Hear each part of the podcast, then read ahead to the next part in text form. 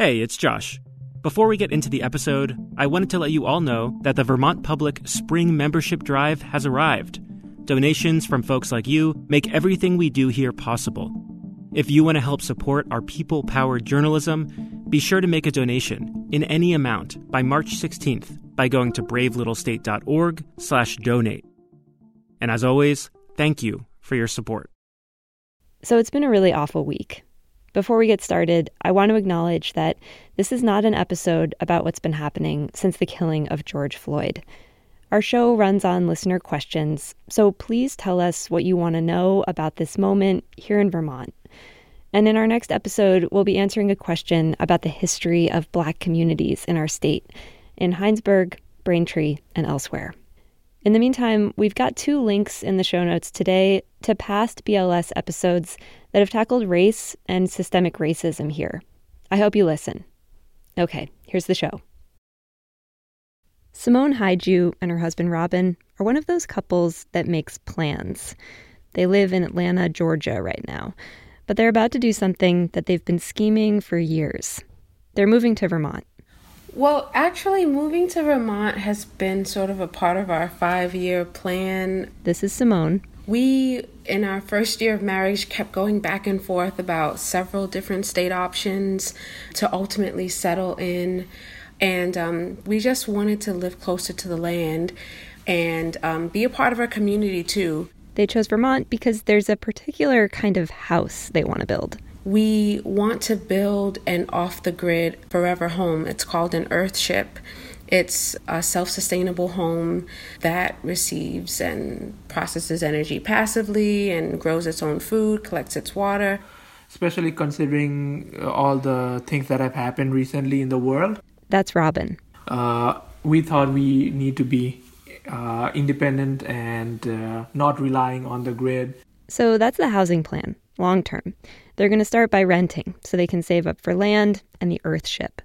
The employment plan started to come together when Simone got a job for the town of Milton. She's a planner. Robin is a teacher. I teach math and science. But Robin didn't have a job lined up yet. So he posted some questions on the website Reddit on a topical page called the subreddit all about Vermont. I was looking uh, to get feedback from people regarding teaching jobs in Vermont and any other feedback regarding uh, moving and living in Vermont. A bunch of people replied with tips on the teaching front, but also warnings about how expensive it is to live here, especially if you're going to rent around Burlington. We also saw that uh, the food costs there are also a little higher than where we are. Also, a lot of uh, people in the Reddit post commented about uh, looking out for the internet uh, because not all of Vermont has uh, internet or high speed internet, and that can also add to the cost. I hear so many comments about uh, how expensive Vermont is. This is Bruce Post of Essex. He first came to Vermont in the 60s for college at Norwich University.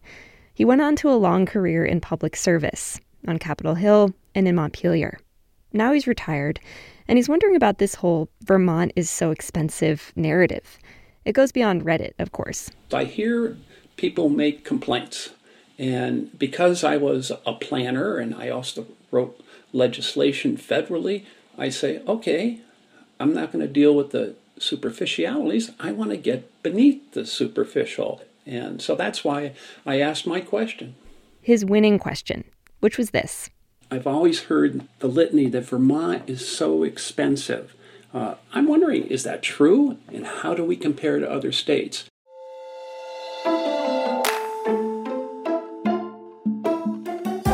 From Vermont Public Radio, this is Brave Little State. I'm Angela Evancie.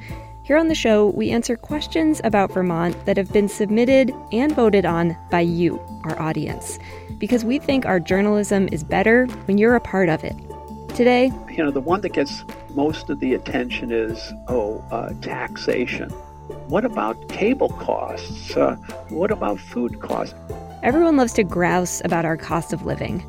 Bruce Post wonders how bad is it really? So you hear all these things anecdotally, but I've never spent any time measuring them, and, I'd like to know. Turns out some of these measures are surprisingly elusive, even before you account for a pandemic. We have support from the VPR Innovation Fund. Welcome.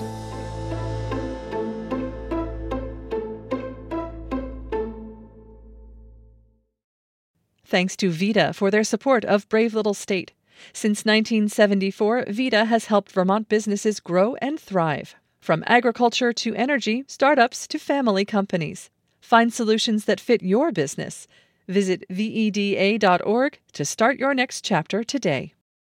And Sunset Lake CBD, a farmer owned business crafting CBD products right here in Vermont. Learn more about their sustainable farming practices, delivery options, and how to support local farmers at sunsetlakecbd.com.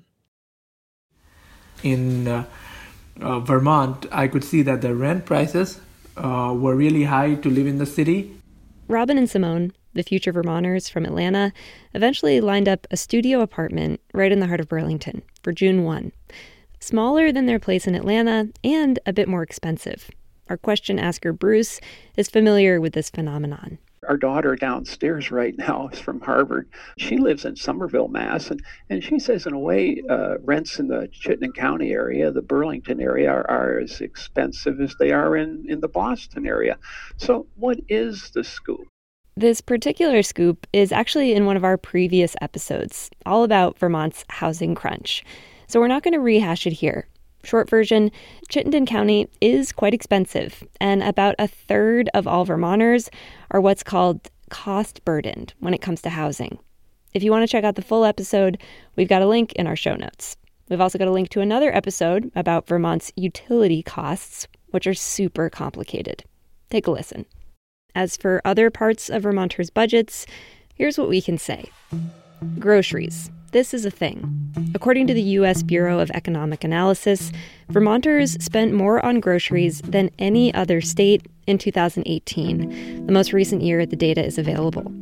The technical category is, quote, food and beverages purchased for off premises consumption, and we spent about $4,700 per capita. New Hampshire, Maine, and Massachusetts were all in the top 10. Gas. This is somewhat of a thing. Prices here aren't the highest, but they're not the lowest either. According to AAA, Vermont generally falls among the top 20 to 25 states for what you pay at the pump. Internet, very much a thing. So we tend to say, you know, how much of a given area has access to the internet just from a, a hardware perspective. And, and that number for Vermont is 79%. Tyler Cooper is the editor in chief for Broadband Now, which researches internet access in the U.S., where you can get it and for what price. Their benchmark for affordable service is 60 bucks a month. And the, the, the sort of disappointing news, I suppose, for, for Vermont is that actually currently only 1.1% of residents have access to a plan that costs less than that $60 a month.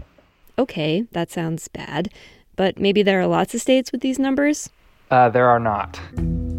Uh, so we actually rank states using a proprietary mix of average speed test information, access to what we call low price plans, and terrestrial access from a hardware perspective.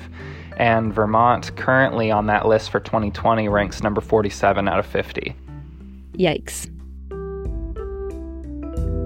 Now, it's one thing to look at these cost measures one by one. But what about the sum of all parts? It looks like we have uh, Hi. Nolan. Nolan. We're, yeah, we're just finishing our staff meeting, so Joyce and Dan are right behind me. For that, question asker Bruce and I hopped on a Zoom call with three members of Vermont's Joint Fiscal Office. It provides nonpartisan financial analysis to our state legislators. So I'm Joyce Manchester. My name is Nolan Langweil. My name is Daniel Dickerson. Well, hi, my name is Bruce Post. I live in Essex. Um, Bruce joined all the Zoom interviews for this episode, and you're going to hear him chiming in with his own questions. This is what people powered journalism looks like. I'd just like to say I've, I've used both JFO and CBO resources in my career. So. Every other year, Joint Fiscal publishes something called the Vermont Basic Needs Budgets and Livable Wage Report. Here's Daniel Dickerson. It shows what's called a basic needs budget for multiple family configurations based on the best data we can find at this point. It includes the cost of housing, the cost of food, healthcare. Add all those up, and you get hypothetical totals for different profiles of Vermonters. For example, say you're a married couple, both working, with two kids, living in a rural part of the state. This report concludes that it'll take about $85,000 to meet your basic needs. That number might sound surprisingly high.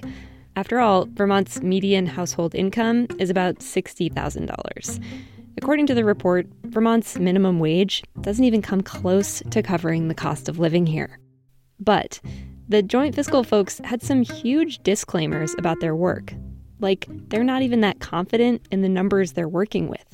For example, Nolan Langweil says this about healthcare. We try to figure out what are people's out of pocket expenses, you know, what are their deductibles, and and with we don't have any good data on that the state doesn't collect it and in the federal level it's not collected we would love to have better data on what it does cost to live in vermont but those data do not exist it's very difficult to get representative data um, according to where you fall on the income scale I appreciate the dilemma there uh, you're in, and, and, Joyce, where would you get that data?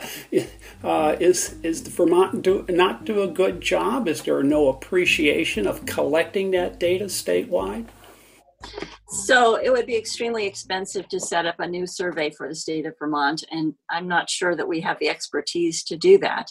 And there's something else that Joyce Manchester and her colleagues say is missing from the report all the assistance that the state offers to low and middle income Vermonters. And that's not figured into this budget. And I think that means that a lot of people have the wrong impression of what it costs to live in Vermont.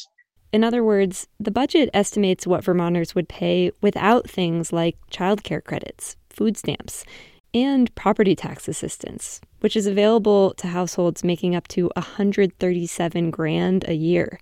So you occasionally hear someone talking on the radio saying, well, the Joint Fiscal Office says that the livable wage, the amount that I have to earn in order to live a life in Vermont, is X. And in fact, I'm earning much less than X. So clearly, I can't make it in Vermont. But again, if you are able to apply and be eligible for a number of programs that are specifically targeted at helping lower income or moderate income families, then yes, you can afford to live in Vermont.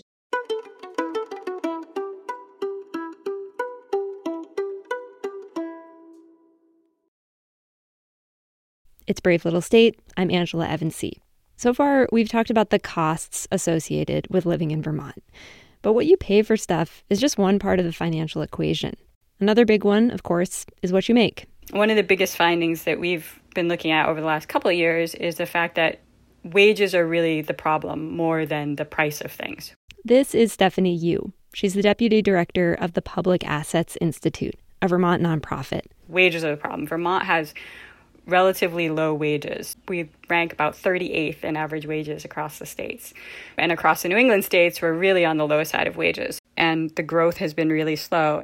Yu says another part of the equation is what Vermont provides for its residents. You know, what are what are we getting? What services are we getting? And I think there's certainly room for improvement, but there are some services that we get that are pretty important. Universal pre-K was a big one, you know, this the low rate of uninsured. So I think this issue of what services are provided by the state is really an important part of this question of is Vermont a good deal for people? This gets back to the state programs that we were talking about earlier. And it brings us to perhaps the most controversial aspect of Vermont's cost of living taxes, which help fund these programs. One of the things that I think is sort of a misconception that, that people have is this concept that Vermont is a high tax state. But that's really not true for low and middle income Vermonters.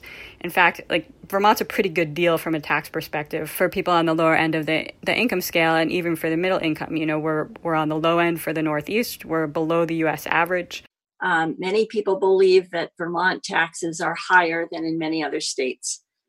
That is true for upper income people. Again, Joyce Manchester from the Joint Fiscal Office. The effective income tax rate for higher income households is higher in Vermont because we have a very progressive tax system. Which means the effective tax rate for lower household incomes is lower. Can I ask a question? Um, a little provocative, maybe because this is one thing you'll hear. There is a nirvana just across the Connecticut River. In some mines, there's no income tax, there's no sales tax. How do they raise the revenues necessary to fund government? Bruce, of course, is asking about New Hampshire. It is true that there's no income tax, and um, it's also true that, that they have fewer government services than Vermont, and that's a choice that the state has made over the years. Um, I used to live in Hanover, and back then it was very clear that if you had a child with special needs, you wanted to live in Norwich rather than Hanover because Norwich schools had more support for kids with special needs. So, in general, Vermont has provided more social services, and that means that we have to raise the revenue to pay for those so- social services. Now, maybe you think we're providing too many social services or not enough. Maybe you want us to spend our tax dollars differently, or just tax people less to begin with. This episode is not about that debate. And anyway, everything is completely different now. I asked the joint fiscal folks about this.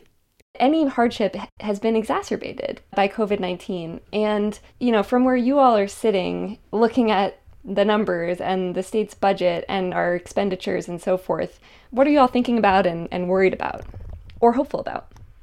Uh, I, I'll go first, but I think that we don't know yet. We don't know what services people are going to need or what we can pay for or what the. Uh, it's hard to know. Um, already, we've seen about 90,000 Vermonters have applied for unemployment benefits.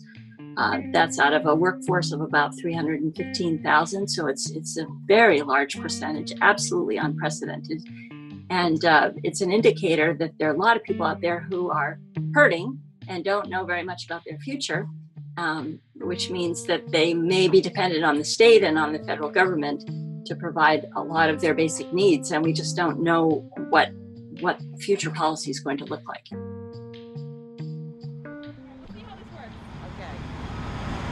um, what time did you all get here this morning? At 2 o'clock. 2 a.m. 2 a.m. this morning. Oh my gosh. What, uh, where did you come from? Just down over hill, Caledonia County, okay. Lyndonville. It's 9:30 a.m. on a Friday, and I'm using a microphone on a long pole to talk to Kathy Purr in the front seat of her car. She has the very first spot in line for a free food distribution here at the county airport in Lyndonville. The event hasn't even started yet, and there are hundreds and hundreds of cars lined up behind her on the airstrip. I mean, I heard there was a law in Burlington and they shut down the interstate. And I when I heard that, I said, I better be up here. Yeah. This is the 16th food distribution that the Vermont National Guard and the Vermont Food Bank have organized since the coronavirus pandemic began. It's Kathy's first. Well, I figure my box of food should go me about two months. The one you'll get today. The one I get today, and that's going to help me 100%. Kathy is not newly unemployed. She says she lives on disability. But like many others, she's feeling a squeeze right now. My shock was when I went to buy a bottle of big bleach. Last time I bought it was $3 and something. When I looked at it the other day, it was $6 and something. Come on. You know? Yeah the, the meat prices are going sky high and now the gas is going back up and it's just making everybody that's hurting hurt worse. This is Jeff Blay. He's way back in line with a number 292 marked on his windshield. Jeff also lives on disability due to some past head injuries. Oh, I'm going downhill. That's why I always have to go and try to get assistance now that because I'm taking care of my 80 year old mother on top of it. And I have seizures, and now she just had a heart attack. Yes, things just keep on getting worse, you know. And and I got a son that's gone. He's supposed to be going back to work Monday, hopefully, but he's freaking out, you know, because he's got a family of four, you know. Well, I'm really not sure where we're all going to land, to tell you the truth. Um, some folks like us, we've we've had the same job for 20 years and it's now gone. So really, I don't think any of us know what there's going to be for a, uh, job opportunities. You know, when this lightens up, I guess. yeah. That's a resident of Berlin who only wanted to give his last name, Stacy. He's here picking up for elderly neighbors in town. He was furloughed from his job at a sanitation company in March. We've always planned for the worst, so we have our own garden. We're lucky to be able to do that. Um, we're just hanging in. Yeah. Yeah. How much longer that'll last, we don't know. Yeah. It's pretty depressing, honestly. But, you know, I mean, we're trying to do the best we can. Elizabeth Wilson is from St. Johnsbury. She's number 817 in line. And she says she would have come to one of these even before the pandemic. Definitely. I mean, we always need food. As I walk around the airstrip trying to interview people, I get a lot of no thank yous. And it seems like maybe the people who don't want to talk are new to this life of needing to ask for help. I asked Jeff Blay, back in car number 292, about this. I understand what they're going through. When I first got on disabled, I didn't want to be on disabled. I wanted to work.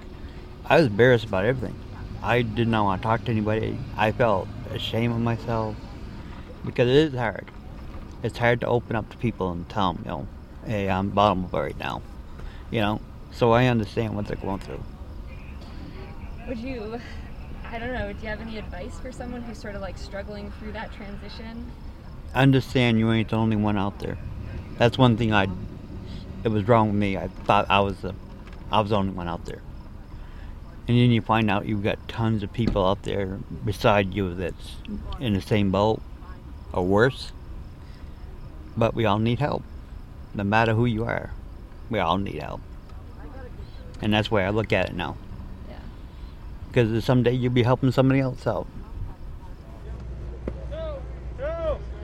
When people do talk to me, I ask if they think their financial situation will force them to leave Vermont at some point in the future. Everyone says they want to stay. And of course, some new people are still moving in. I think uh, with this COVID situation, still uh, everyone has been really helpful. This is Robin Haiju again. Not even a pandemic could stop him and his wife Simone from moving here. After Simone got that planning job in Milton, Robin found teaching work at Missisquoi Valley Union High School in Swanton. People from Milton, the people from Swanton, uh, they all have been incredibly helpful. As for the costs, the Haijus don't seem worried. They're going to pay 70 bucks more in rent every month. But Robin says that happens to be exactly what they're going to save in state income taxes.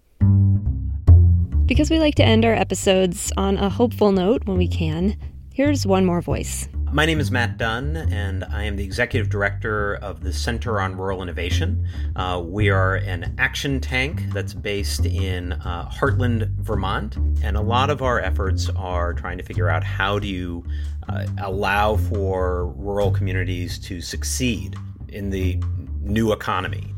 When Dunn says new economy, he's talking about things like automation and the displacement of rural jobs.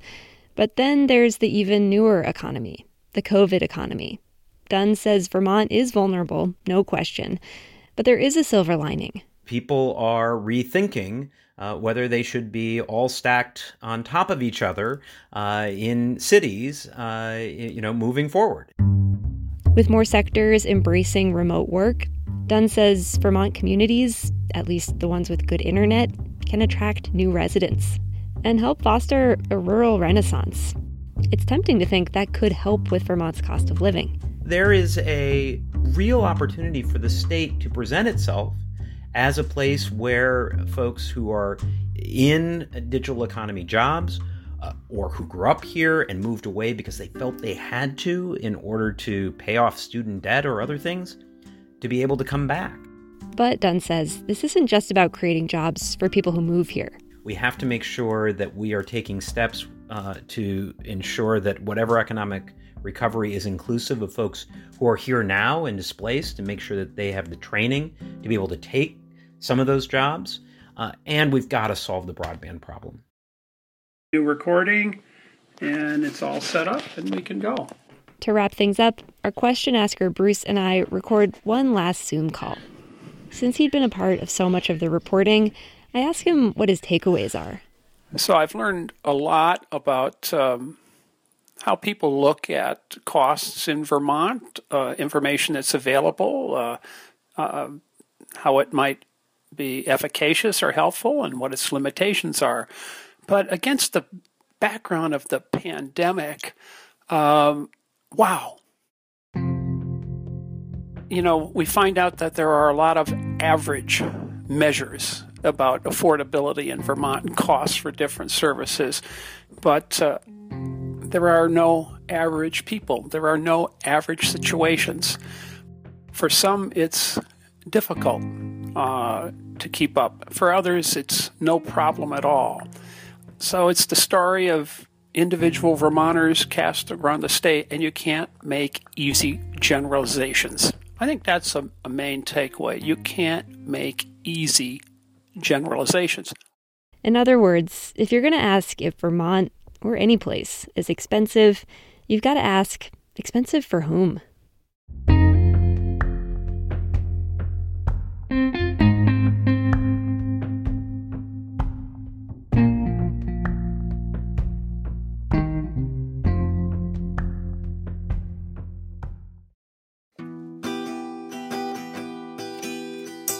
Thanks so much for listening to the show. And thanks to Bruce Post for the great question and for participating in so many interviews. If you want a chance to report with us, share your question at bravelittlestate.org. While you're there, you can vote on the question you want us to tackle next and sign up for our newsletter. Follow us on Instagram and Twitter at BraveStateVT. This episode was produced by me, Angela Evancie, with editing by Lynne McCrea. Our theme music is by Ty Gibbons, other music by Blue Dot Sessions. Our digital producer is Elodie Reed, and engineering support comes from Chris Albertine. Special thanks to Stephanie Tomlin. Brave Little State is a production of Vermont Public Radio. We have support from the VPR Innovation Fund and VPR's sustaining members. If you like our show, make a gift at bravelittlestate.org/donate. We will be back soon with more people-powered journalism. Until then, remember, be brave, ask questions.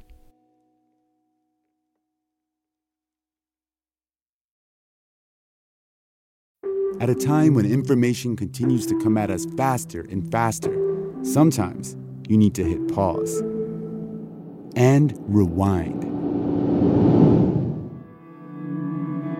NPR's Throughline takes you back in time to the source of the news stories filling your feed.